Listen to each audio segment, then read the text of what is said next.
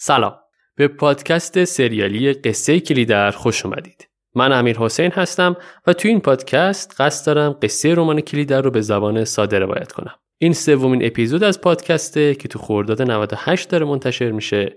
اگه به هر دلیلی قسمت اول این پادکست رو نشنیدید پیشنهاد می‌کنم که همین الان استوب کنید و قسمت اول رو گوش کنید. تا هم کلیات رمان رو بشناسید و هم قصه رو از اول پیگیری کنید و با شخصیت ها آشنا بشید با این حال تو هر اپیزود یه خلاصه از قسمت قبل رو میگم تا برامون یادآوری بشه قصه تا کجا پیش رفت. لذا می‌تونید از همینجا هم ادامه بدید. قبل از اینکه قصه رو شروع کنیم چند تا نکته هست که باید بگم تو این اپیزود. اول اینکه من یه چیزی باید اصلاح کنم. تو قسمت اول اسم بردم از شخصی به نام حاج عبدالملک اخلمدی که به اشتباه گفتم اخلمدی. اخلمد اسم روستا نزدیک مشهده که این حالا تلفظ اشتباه من اینجا اصلاحش می‌کنم. نکته دوم این که احتمالا متوجه شدید که تو بخشی از پادکست از صدای ساز دوتار استفاده شده که به نوعی نماد موسیقی خراسانیه. تو این اپیزود من خواستم صرفا یک اشاره کنم به دو تن از بزرگان دوتار نواز. و توضیحات بیشتر رو توی کانال تلگرامی می‌ذارم برای مخاطبین کانالمون هم که می‌دونید ادسن کلیدر پادکست هستش. این دوتا هنرمند که گفتم یکی استاد حاج قربان سلیمانیه که تو آلبوم شب سکوت کویر با آقای محمد رضا شجریان همکاری داشتن. تو این دو قسمت هم از این ترک دوتار خیلی استفاده کردم و بعدا هم استفاده می‌کنم. ایشون از بزرگان دوتار نواز ایران اهل قوچانه که تو سال 86 و در سن 88 سالگی فوت کردن. بزرگ هنرمند دیگه ای که تو این قسمت از نوای سازشون استفاده کردم استاد عثمان محمد پرست هستن. اینطور که من سرچ کردم به نظر میاد آلبوم رسمی از ایشون منتشر نشده. یعنی ترکی هم به صورت استدیویی ضبط و پخش نشده. هر آنچه که هست حالا ضبط های غیر حرفه‌ای است که از کنسرت ها و مهمانی ها و محافلی بوده در دسترس ما قرار گرفته. و نکته قابل توجه این که ایشون یکی از خیرین مدرسه ساز کشور هم هستن. حالا توضیحات بیشتر رو کانال تلگرام می‌ذارم. مدتی هم هست که درگیر بیماری و بیمارستانن. هر جا هستن براشون آرزوی سلامتی و تندرستی داریم. نکته سوم در مورد ادبیات کلی داره ببینید جاهایی که نویسنده داره قصه رو روایت می‌کنه از زبان خودش شاهد اون ظرافت های ادبی هستیم. اونجایی که دیالوگ ها رو از زبان کاراکترها داریم میشنویم یا می‌خونیم شاهد یک ادبیات آمیانه و بعضا کوچه بازاری هستیم. من سعی کردم که هر دو تا وجه این ادبیات رو توی پادکست بشنویم. به همین خاطر در کنار یه سری توصیفات ادیبانه و شاعرانه که عینا از کتاب نقل می‌کنم ممکنه در بخش دیگه ای که دیالوگ ها رو مستقیم از کتاب میشنویم اونجا عبارت بوغداری هم توش باشه.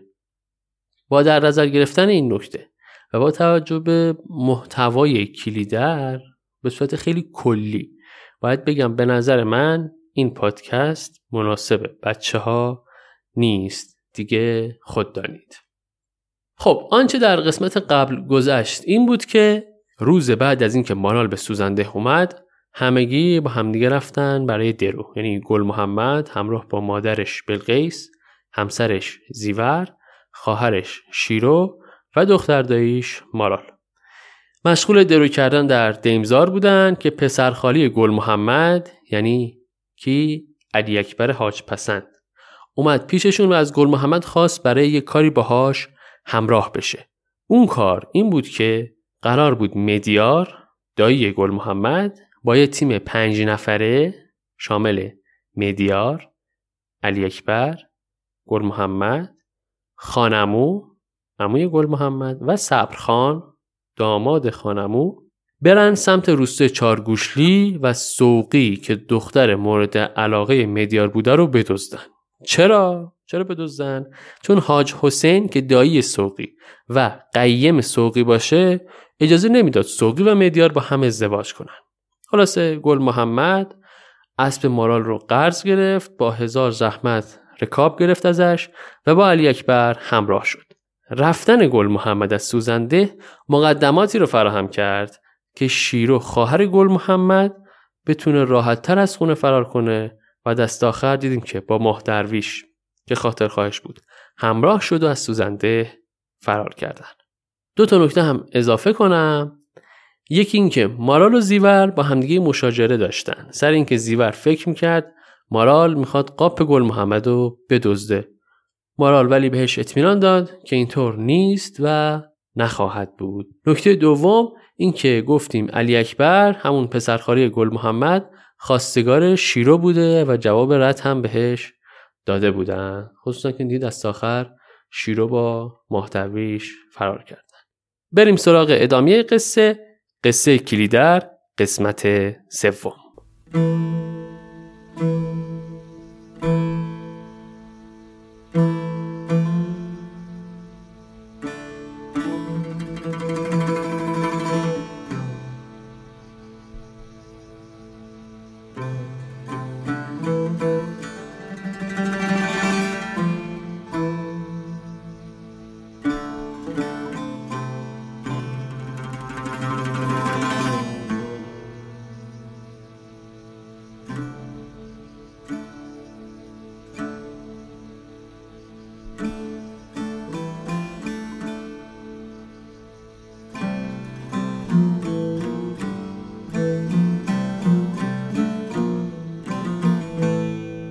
ادامه قصه از جلگه ماروس شروع میشه. جلگه ماروس اسم منطقه سمت کلیدر که روستای چارگوشلی اونجا واقع شده. یه جایی در جنوب کلیدر و در شمال شرقی سوزنده میشه. حالا خیلی مهم نیست. اون پنج نفر دارن با اسب میتازن تا برسن به چارگوشلی. یعنی کیا؟ گل محمد، علی اکبر، خانمو، صبرخان و خود مدیار. مدیار گفتیم جوونی قد بلند سرکش حدودا 5 6 سال بزرگتر از گل محمد سی و چند ساله. از این آدمایی که بیشتر اهل شکار و شراب و بزم و رزم و اهل این حال و هوا هاست. تا اینکه حالا هی بخواد قصه مال و حشم و دیم و این چیزا رو بخوره و دو تا چارتا بکنه و آی گندممون جور نمیشه و آی بزومیشمون مریض شدن و خیلی تو این فضاها نبود. روزگار که تنگ میومد ایشون می‌زد تو کار راه بگیری به زبون فارسی ساده میشه دزدی از نظر من البته. نمونهش هم گفتیم دیگه. چند وقت پیش از گله همین حاج حسین چارگوشلی دزدی کرده بودن که بعد خان محمد سر این قضیه افتاد زندون. دور و فکر می‌کردن این مدیار یه روز دختر یه آدم پولدار یا یه آدم ملاکی رو بگیره. اما عاشق سوقی شده بود و خیلی هم آتیشش تند بود. منتها گیر کار کجا بود؟ حاج حسین چارگوشلی که دایی سوقی باشه موافق نبود. چرا نبود؟ چون در اصل سوقی رو نشون کرده بود برای پسر خودش نادلی. نادلی تازه از سربازی برگشته و حاج حسین دنبال اینه که این پسرش رو سر و سامونی بده و همین قضیه انگیزه ای شده که مدیار زودتر بیاد برای ستوندن سوقی. سوقی هم البته جواب مشخصی به دایش نداده بود. هر بار مادر نادلی باهاش صحبت می‌کرد که زیر زبون این دختر رو بکشه سوقی می‌گفت حالا زوده بذار سب کنیم و جواب مشخصی نمی‌داد. خلاصه هوا گاوگم بود که به چارگوشلی می‌رسن اون پنج نفر. گاوگم یه جورایی همون گرگومیش خودمونه دیگه. هوای دم غروب رو بهش میگن گاوگم. حالتی که نه روزه نه شبه یا هم روزه هم شبه. این تیم پنج نفره نزدیک چارگوشلی که می‌رسن یه جایی پیش تپه ماهورهای اطراف روستا کمین می‌کنن تا هوا کاملا تاریک بشه. هوا تاریک میشه مدیار جلوتر از بقیه را میفته میره سمت خونه حاج حسین. خصوصا که سوراخ سومه روستا رو هم بهتر بلده. گل محمد و خانمو هم اسکورتش می‌کنن صبرخان و علی اکبر هم عقبتر از اونو حرکت می‌کنه یعنی با دو لایه حفاظتی مدیار می‌رسه پشت دیوار خونه سوقی اینا.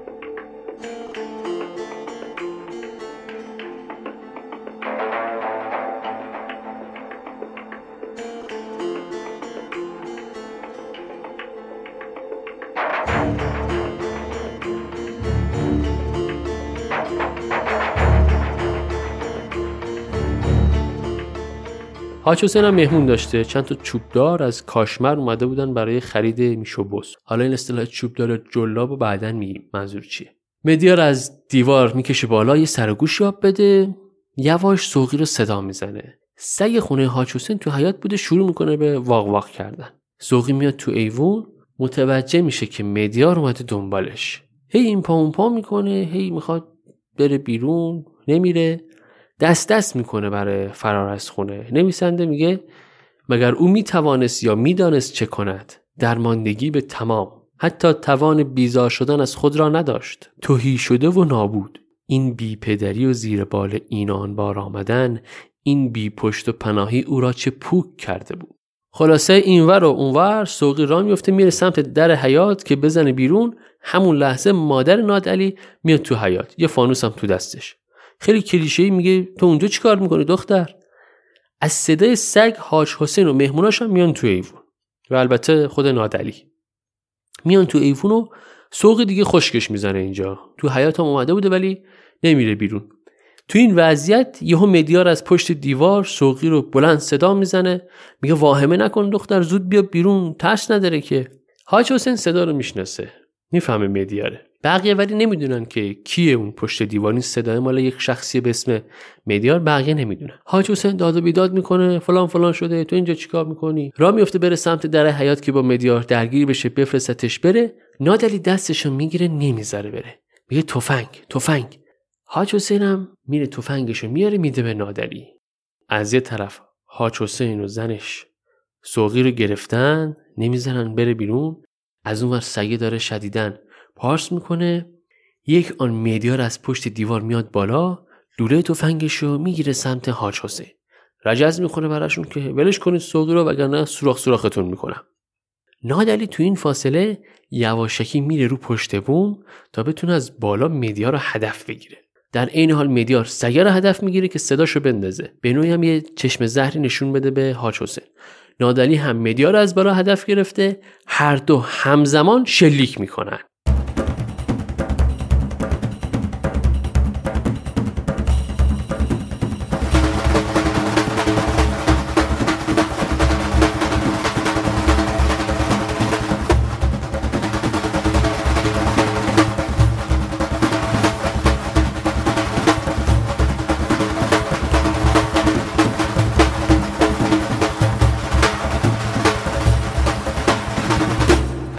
راحتی مدیار به دست نادلی کشته میشه.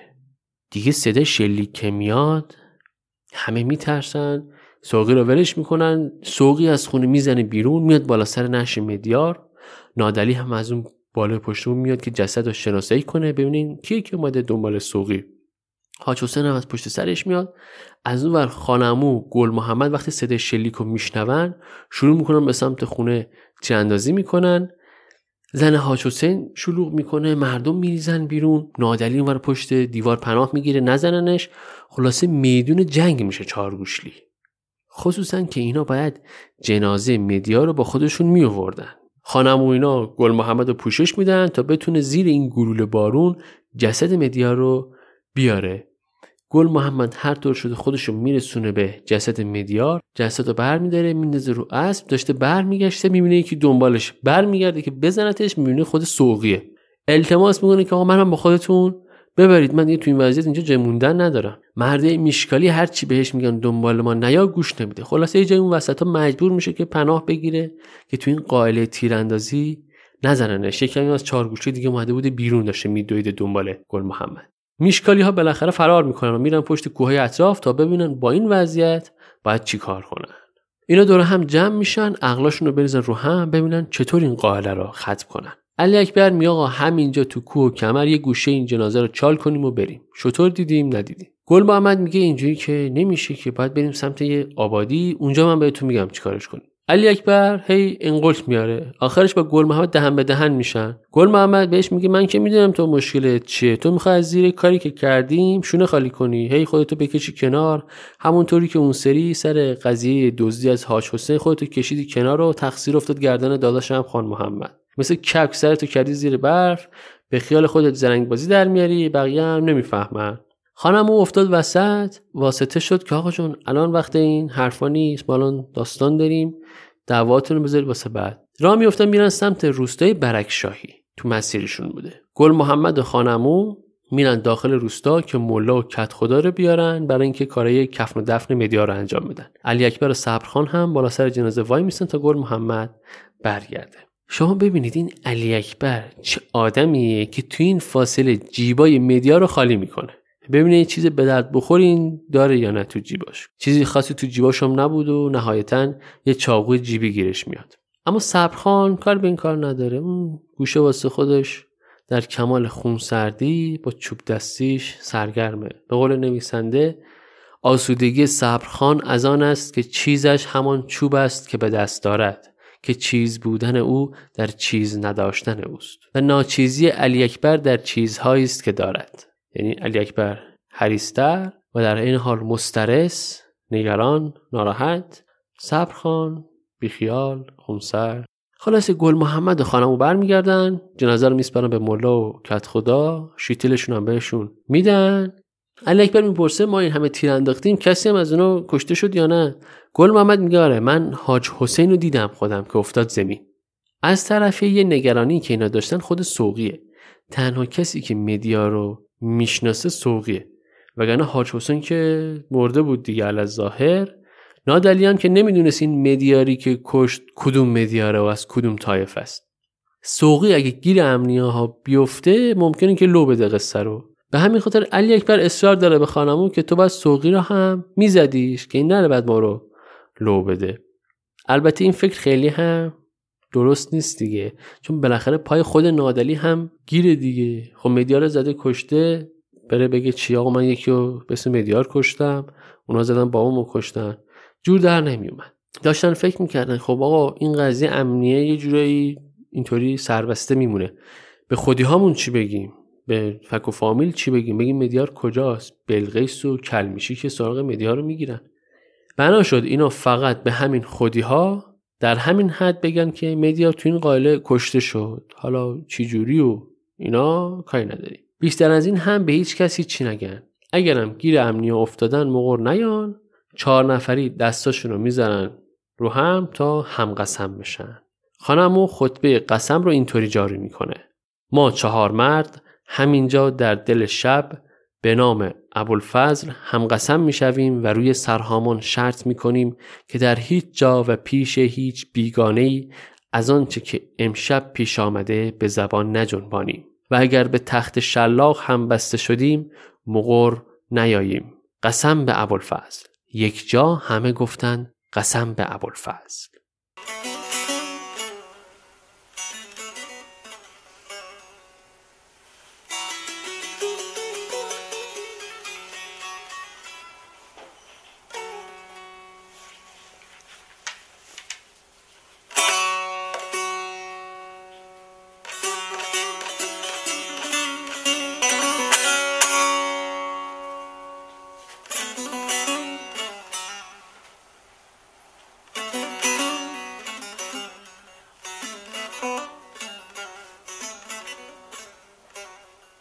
بعد از قسم خوردن نخود نخود هر که رود خانه خود. گل محمد میره سمت سوزنده علی اکبر میره سمت کلاته کالخونی خانمو و صبرخان هم میرن به سمت یورتگاه یا همون چادرایی که توی کلیدر داشتن. گل محمد صبح زود می‌رسه به سوزنده. مارال رو می‌بینه که دم کاریز داره آب برمیداره. سلام علیکم خسته نباشید و احوال پرسی. افسر قرائت رو میده دست مارال میگه آقا این رخش تحویل شما اینم سویچش صحیح و سالم بدون خط و خش. مارال نمی‌دونه خبر فرار کردن شیرو رو چطور به گل محمد بگه. اول صبحم که بلقیس بیدار شده بود تا دید شیرو نیست شستش خبردار شد که این گیس بریده فرار کرده. همه رو بیدار کرد داد و بیداد می‌کرد. آقای شیرو در رفته بیت پیداش کنید. خلاصه وقتی گل محمد و مارال می‌رسن خونه بلقیس تا گل محمد رو می‌بینه با حال آشفته و درمونده میگه رفت. شیرو رفت. گل محمد ما تو مبهود میگه کی؟ میگه همین دیشب. ما خسته کار بودیم اونم گذشته رفته. گل محمد بدبخ هنوز از شر مصیبت قبلی خلاص نشده. مصیبت بعدی آوار میشه سرش. سری تفنگش رو میده به زیور. میگه قایمش کن. لوک رو بر میداره که بره دنبال شیرو. لوک اسم همون شترشه. به بقیه هم میسپره که فعلا صداشو در نیارین. از اون طرف خان عمو و صبرخان می‌رسن به چادرا. یا همون یورتگاه. سه تا چادر داشتن. یکی برای کلمیشی و پسرش بیگ محمد. یکی برای خان عمو. یکی هم برای صبرخان و زنش ماهک. کاراکتر جدیدیه که فعلا حالا باهاش کار نداریم. کلمیشی میاد بیرون از چادر به استقبال برادرش. ببینه بالاخره این قائله میدیار به کجا رسید؟ خانمو میگه فعلا بذار بخوابم تا بعد واسه تعریف می‌کنم. میخوابه. از خواب که بیدار میشه میشینن دور هم چای بخورن. خانم او اول میگه باید برم پیش صفدرخان رئیس ایل. یه موضوع مهمی رو بهش بگم. کل میشی میگه بابا نصف جونمون کردی. بگو این قصه چی شد بالاخره؟ خانم او میگه آقا کشته شد. با گروله برنو پسر حاج حسین کشته شد. کل میشی و خوشیش می‌زنه براغ میشه به خانمو میگه کیو میگه؟ گل محمدو. خانمو میگه نه بابا مدیا رو میگم. کل میشی میگه خب گل محمد چی بالاخره؟ میگه آقا گل محمد زنده است سر مرگونده رفت سوزنده. به هم سلام رسون. گفت که اتفاقا بگیم که بری سوزنده پیشش برای خرمنکوبی گندما. خودش حوصلش سر رفته می‌خواد برگرده بیاد سر چادر موضوع دیگه این که این حرفا جای درز پیدا نکنه. همینجا قصه مدیار رو خاکش کنید. فقط به صفدرخان میگم که رئیس ایله. حالا خوبه اینا قسم حضرت عباس خوردن که به هیچکی هم نگن. اینو اینجوری. کل میشی هم جمع جور می‌کنه بره سمت سوزنده. فقط قبلش میره سر پیش بیگ محمد چون بیگ محمد تو بیابون بالا سر گله بوده. بره پیش بیگ محمد هم قصه چارگوشلی رو بهش بگه هم اطلاع بده که دیگه داره, داره میره از سر چادر سمت سوزنده. خلاصه چند ساعتی پیش بیگ محمد میمونه تا صبراو داماد خان عمو هم میاد و بعد شبونه حرکت می‌کنه به سمت سوزنده. قبل از اینکه بریم ببینیم تو سوزنده قرار چه اتفاقی بیفته یه موضوع جالبی تو کتاب دیدم که خالی از لطف نیست برای شما هم تعریف کنم. کلمیشی که میره پیش بیگ محمد برای شام گورماست می‌خورن. گورماست چیه؟ یه غذای محلیه که چوپان ها و ایلیاتی های خراسان و خصوصا خراسان شمالی بیشتر می‌خورن. یه ترکیبی از شیر و ماسته. یه غذای پر انرژی که هم تشنگی رو برطرف می‌کنه هم هضمش راحته. بخشی از نواحی مرکزی ایران مثل اراک یا مثل گلپایگان که کلا ماست لبناتش معروفه هم این گورماست رو دارن. منتها ترکیب شیر ماستش فرق داره. تو خراسان شیر ماست گوسفندی رو با ترکیب پنجا پنجا مصرف می‌کنن اما سمت نواحی مرکزی مثلا به ازای هر دو لیوان شیر گاو یه استکان ماست بهش اضافه می‌کنن. من خودم هم خوردم دوست داشتم. ببینیم آقای دولت آبادی تهیه گورماس رو چطور برامون توصیف می‌کنه حالا با یکم تلخیص بیگ محمد روی زانو چرخید و لنگ اولین بز را میان پنجه هایش گیر انداخت و پاتیل را زیر سینه های حیوان گرفت و به کار دوشیدن شد. دمی بعد مشک گورماس را از ته توبرش بیرون کشید. یک سوی لبی مشک را به دست پدر سپرد، یک سوی لبه را خود میان انگشت های چپش گرفت و پاتیل شیر را برداشت و به گلوی مشک ریخت. پاتیل را بر زمین گذاشت و گردن مشک را نخپیچ کرد و محکم بست و همچون قنداقی میان دستها گرفت و به کار تکاندن مشک شد.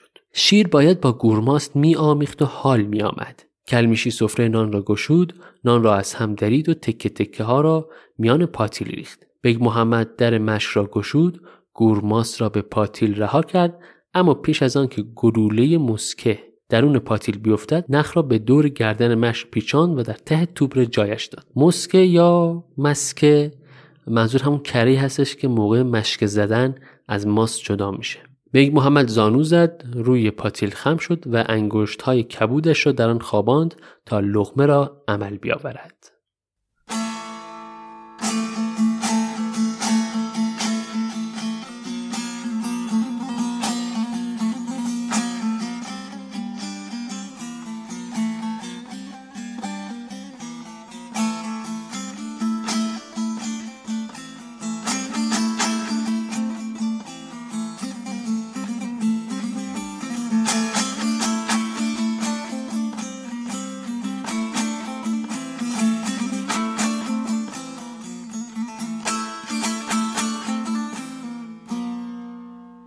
کل میشه صبح زود می‌رسه به سوزنده. اول میره سر دمزار می‌بینه که هیچکی مشغول درو نیست. میره سمت خونه. خونه که می‌رسه بلقیس با دیدن کل میشه شروع می‌کنه به گریهزاری و شیون برای مدیار. چون روز قبل که گل محمد برگشته بود سوزنده قصه رو تعریف کرده بود براش کلمیشی هم سعی می‌کنه دلداریش بده که روزگار همینه و با قصه خوردن که چیزی درست نمیشه. میگه مدیار اتفاقا کلش باد داشت. یه عمری جولون می‌داد تو این دشت و بیابون. معلوم بود که یه روزی بالاخره سرش به سنگ می‌خوره و کله پا میشه. ولی با همه این شیطنت ها جوون خواستنی بود. الدنگ بود اما ناجوان مرد و بیحیا نبود. گل محمد از خواب بیدار میشه میاد پیش کلمیشی سلام علیکی بکنه. کلمیشی و براغ میشه بهش اینطوری میگه. تو چرا خودت را قاطی هر کاری می‌کنی؟ به تو چه دخلی دارد؟ یکی دیگر می‌خواهد دختر را بگیرد آن وقت تو پیشانیت را می‌دهی جلوی گلوله. این عقل ها؟ گل محمد می‌بینی که باباش خیلی توپش پره. یک کزم قیز می‌کنه سعی می‌کنه جواب باباشو نده به جاش باباشو آروم کنه. میگه منم که طوریم نشده. حالا به حال ما فامیلیم باید پشت هم باشیم.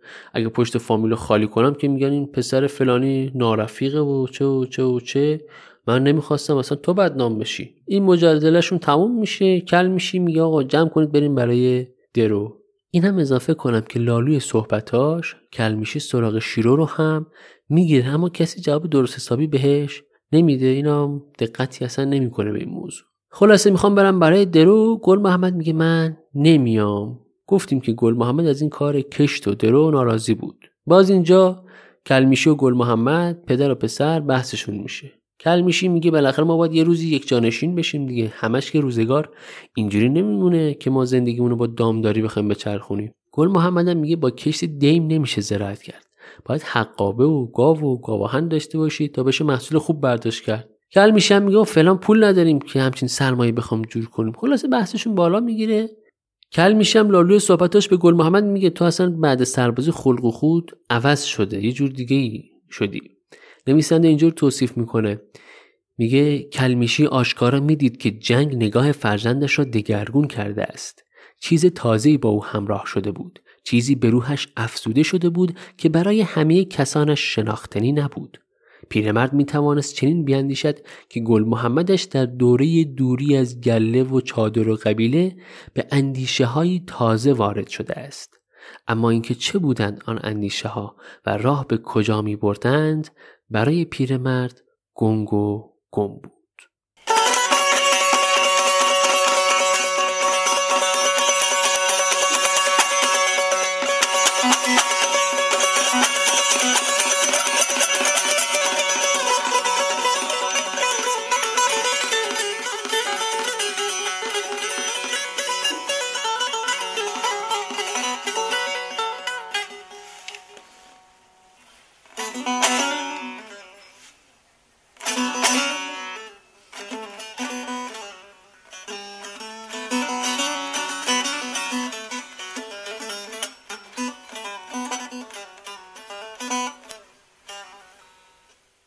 خلاصه گل محمد و زیور کم کم جمع می‌کنن برن سر چادرها.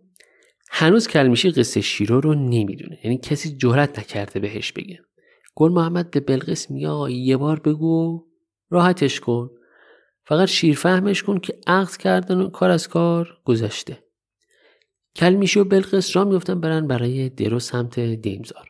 مارال هم کوزه رو آب می‌کنه از بیراه میندازه بره سمت صحرا. دورادور هوای کلمیشی و بلقیس رو داشته و میدیدتشون. حواسش به این دو نفر بوده که یهو می‌بینه کلمیشی دادش میره هوا و نعره زنون برمیگرده سمت خونه. جلوی گل محمد رو می‌گیره میگه اینجوری امانت داری کردی برام؟ رفتی دختر مردم رو بدزدی؟ خواهر خودتو دزدیدن. خلاصه شروع می‌کنه به گلی کردن و داد و بیداد. توی راه بلقیس قضیه رو بهش گفته بود.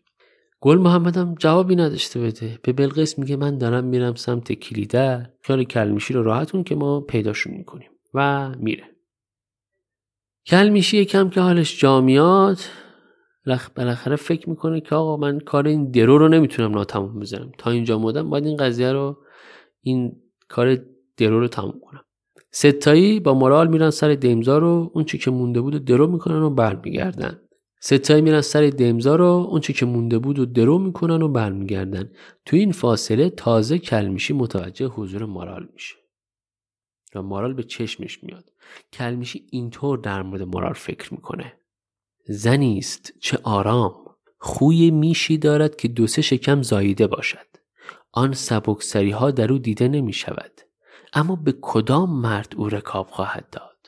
همون که دارد پیش چشم من مثل کپک میخرامد و چشمهایش جز از بیزبانی و قربت نمی‌گویند روزی می‌تواند بدل به کرسب چموشی بشود.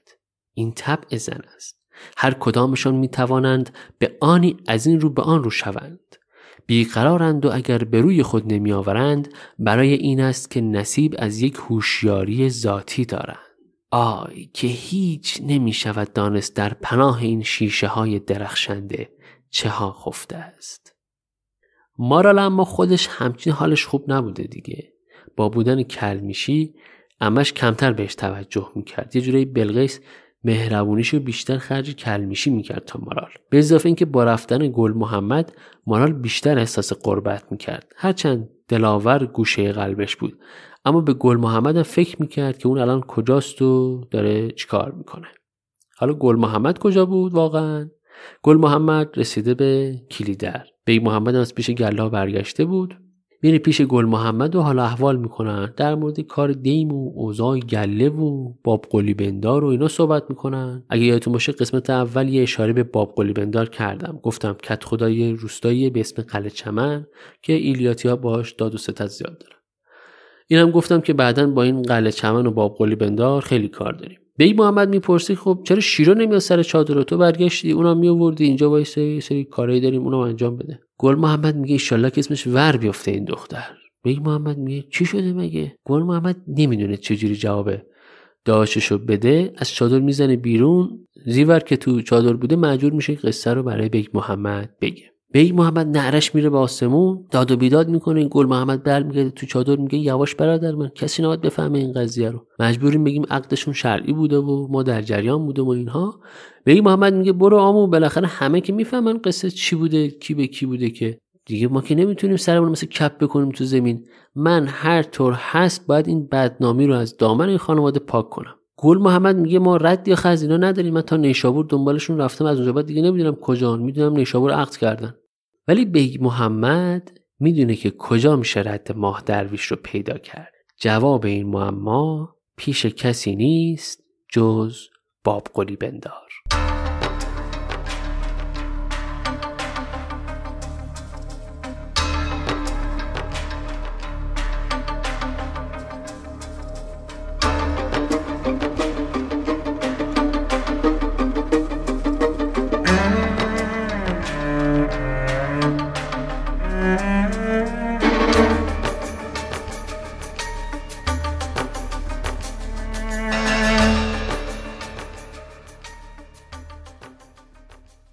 بیگ محمد تاخت می‌کنه سمت قلعه چمن. تو راه به یه دیمزاری می‌رسه یه آقای مشغول درو بوده. سراغ ماه درویش ازش می‌گیره. طرف میگه والا سید این طرفو زیاد نمیاد بیشتر سمت صحرایی میره که آب دارن. چون اونجا محصول بیشتری دارن بیشتر می‌تونن بهش بذل بخشش کنن. قبلا هم گفتم که خیلی از مردم کلیدر میشناختن ماه درویشو. بیگ محمد خلاصه گازش رو می‌گیره ادامه میده سمت قلعه چمن. تو راه می‌رسه به گله از یه چوپان سراغ ماه درویش می‌گیره. چوپون یه خنده ای می‌کنه میگه سید خودمونو میگی. اون ناقلا که الان سرش گرم عشق عاشقیه. اون دخترم آورده خونش و فعلا مشغوله. بیگ محمد میگه خونش کدوم طرف هاست چوپونه میگه قلعه چمن. چطور مگه؟ بیگ محمد دیگه جوابشم نمیده. مطمئن میشه که ماه درویش رفته قلعه چمن. راه میفته میره. ردشو زده بود دیگه. می‌رسه قلعه چمن. از یه خانم می‌پرسه خونه ماه درویش کجاست خواهرم؟ میگه فلان جایک خونه ملا باقر کلاته میشینه. بگی محمد میره خونه رو پیدا می‌کنه در می‌زنه یه پیرزنه میاد دم در بگی محمد میگه با ماه درویش کار دارم. پیرزن میگه نیستش صحراست. بگی محمد میگه اه خب باش به زنش پس بگو بیاد دم در من پیغام براشون دارم. پیرزنه میره شیر رو صدا می‌کنه. شیرو میاد دم در تا بیگ محمد رو می‌بینه خشکش می‌زنه. زیر لب میگه می‌خوای بکشیم بیگ محمد هیچی نمیگه. آروم میاد داخل حیاط شیرو عقب عقبی میره میچسبه به دیوار ترس برش داشته بوده. بیگ محمد کارد رو از بیخ پاتاوش در میاره می‌ذاره بیخ گلوی خواهرش پاتاوه همون گیوش منظوره. یه دست دیگرش رو میندازه این گیله بافته شده موهای خواهر رو میپیچونه دور دستش خون جلو چشش گرفته بوده. در یک چشم به هم زدن با کارد می‌زنه گیله گیس شیرو رو می‌بره. بعد هلش میده میندازتش زمین یه شلاق از پر شالش در میاره شروع می‌کنه به کتک زدن شیرو. هیچ هم نمیگه. شیرو هم مثل مار حلقه زده گوشه جیغ و شیون و از صدای داد و جیغ شیرو زن صابخونه میاد بالا سرش ولی خب زورش نمی‌رسه که بیاد کاری کنه. کم کم زن و بچه همسه میریزن تو کوچه از سر و صدا. بیگ محمد از خونه می‌زنه بیرون می‌بینه مردم تو کوچه واسن دارن نگاش می‌کنن. می‌دونسته که مردا الان رفتن صحرا ما درویش باید بریم صحرا پیدا کنه. تو کوچه راه میفته بره سمت صحرا. سر راه باب قلی بندار بهش می‌رسه. تشر می‌زنه بهش که چت شده پسر کل میشی قله رو به هم ریختی چه خبرته چه خبرته؟ بیگ محمد براق میشه بهش میگه چرا به این ناسید پناه دادی بابقلی؟ خیر سرت با میشکالی ها داد و ستد داری تو این رسمش نیست. بندار میگه گیرم که اینجوری باشه. دلیل نمیشه به زن بچه مردم کتک بزنی. البته که من طرف معامله با میشکالی ها به هر حال ما با شما داد و ستد داریم ولی منم اینجا مأمور دولتم. باید حواسم به امنیت قلعه باشه. بیگ محمد میگه اگه تو مأموری بگو ببینم ماه درویش کجاست. در همین اثنا سر و کله ماه درویش پیدا میشه. ماه درویش از دور که ببینه اوضاع قمر در اقربه سر خر رو کج می‌کنه که فرار کنه. تو از دست بیگ محمد که نمی‌شد فرار کرد که. بیگ محمد اسبش رو سوار میشه سری تاخت می‌کنه عقب ماه درویش که گیرش بندازه. این ور نه اون ور نه ماه درویش میره داخل آب انبار. بیگ محمد راهش رو میبنده ماه درویش میگه می‌خوای منو بکشی؟ بیگ محمد میگه آخه سگو کی می‌کشه؟ بیا بالا بیا بالا کارت دارم. سید آروم از پله‌های آب انبار میاد بالا. همین که می‌رسه به بیگ محمد یه مشت خاک میپاشه تو دستش فرار می‌کنه. بره بیگ محمد یه قطپایی بهش میده می‌خوره زمین. اینجا دیگه بیگ محمد کاردشو می‌کشه میشینه رو سینه ماه درویش گیرش میندازه. حالا مردم ده هم دارن نگاه می‌کنن این صحنه ها رو.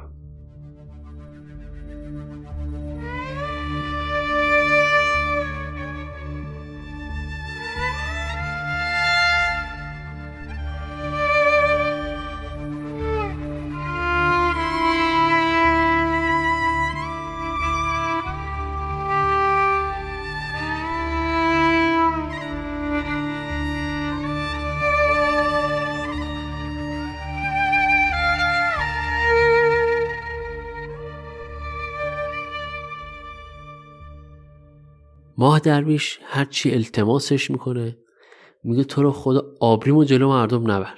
بیگ محمد گوشش بده کار نیست. حالا میگه چیکار می‌خواد بکنه که میگه آبرومو نبر؟ بیگ محمد آروم دستشو می‌بره سمت خشتک ماه درویش و با کاردش یه تیکه از خشتکشو می‌بره.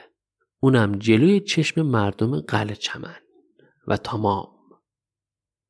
بیگ محمد سوار اسبش میشه و میره سمت سوزن ده. می‌رسه به سوزن ده میره پیش کلمیشی. باباش میگه اوقور بخیر گردا رو رها کردی اومدی اینجا. میگه رفته بودم قلعه چمن. باباش میگه قلعه چمن چیکار داشتی؟ ما که تازه از بابقلی بندار گندم گرفتیم.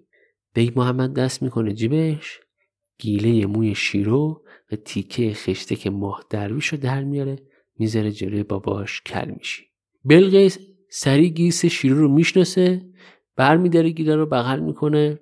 کلمیشی در این حال از تعجب و هیجان. بیگ محمد بغل می‌کنه یه خنده ای از سر خرسندی رو لبش میشینه. میگه بجا کردی فرزندم شیرت حلال عمرت به کمال عمرم را به من پس دادی پشتم راست شد سرفرازم کردی بیگ محمد. قضیه چی بوده؟ کاری که بیگ محمد کرد یه رسم خیلی قدیمی در برخی طوایف ایرانی ها بوده. شاید الان هم تو بعضی تایفه ها باشه. وقتی خانومی به نوعی مایه رسوایی خانوادش می شده یا مثلا یک رابطه نامشروعی داشته خود خانواده به جای کشتن اون خانم موهای بلندش رو به نشانه مجازات یا بیآبرو کردن طرف میبریدن. اصطلاح گیس بریده هم از اینجا ریشه گرفته دیگه. احتمالا شنیدید به دختری که خیلی سرکشی و گستاخی می‌کنه به کنایه میگن گیس بریده. اون خشتک بریدن هم باز به همین مربوط میشه. احتمالا تو دعوا شنیدید میگن خشتک طرف رو در میاریم. نشونه از خوار و زبون شدن و بی آبرو شدن یه مرده که حتی نتونسته جلوی حریف رو بگیره که دست به خشتکش نزنه. خلاصه بیگ محمد با این حرکت سعی کرد اون خدشه که به خانوادهشون وارد شده رو جبران کنه.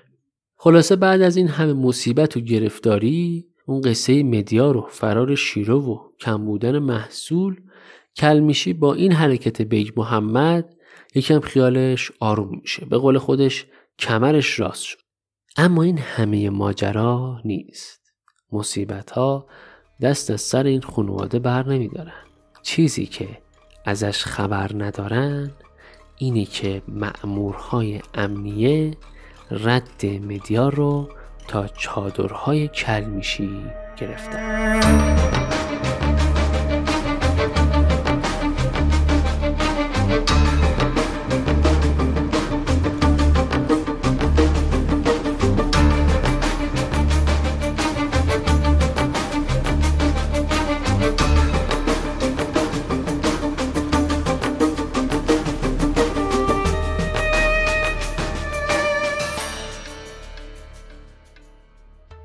خب سومین قسمت از پادکست سریالی قصه کلیدر هم شنیدید که توسط من امیر حسین امیدیفر تهیه میشه. این پادکست رو روی پلتفرم فارسی مثل ناملیک شنوتو و هزارا می‌تونید پیدا کنید و گوش بدید.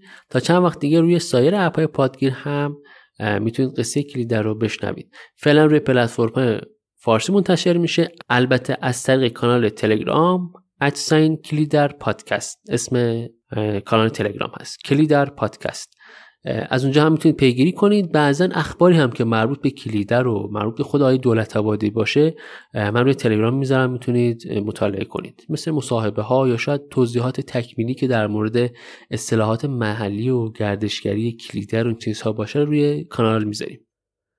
از طریق ایمیل هم می‌تونید با من در ارتباط باشید و نظراتتون رو منتقل کنید.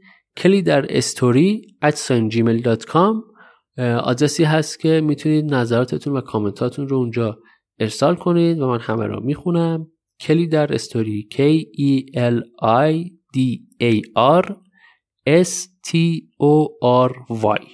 پیج اینستاگرام هم به زودی راه اندازی میشه. اگه خوشتون اومد از این پادکست بهترین حمایت اینه که اونو به بقیه هم معرفی کنید تا از شنیدنش لذت ببرن.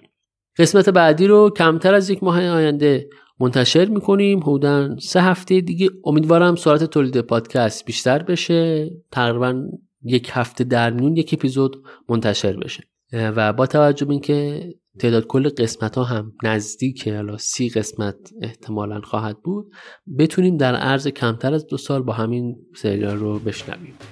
سپاس که ما رو میشنوید. نوش گوشتون.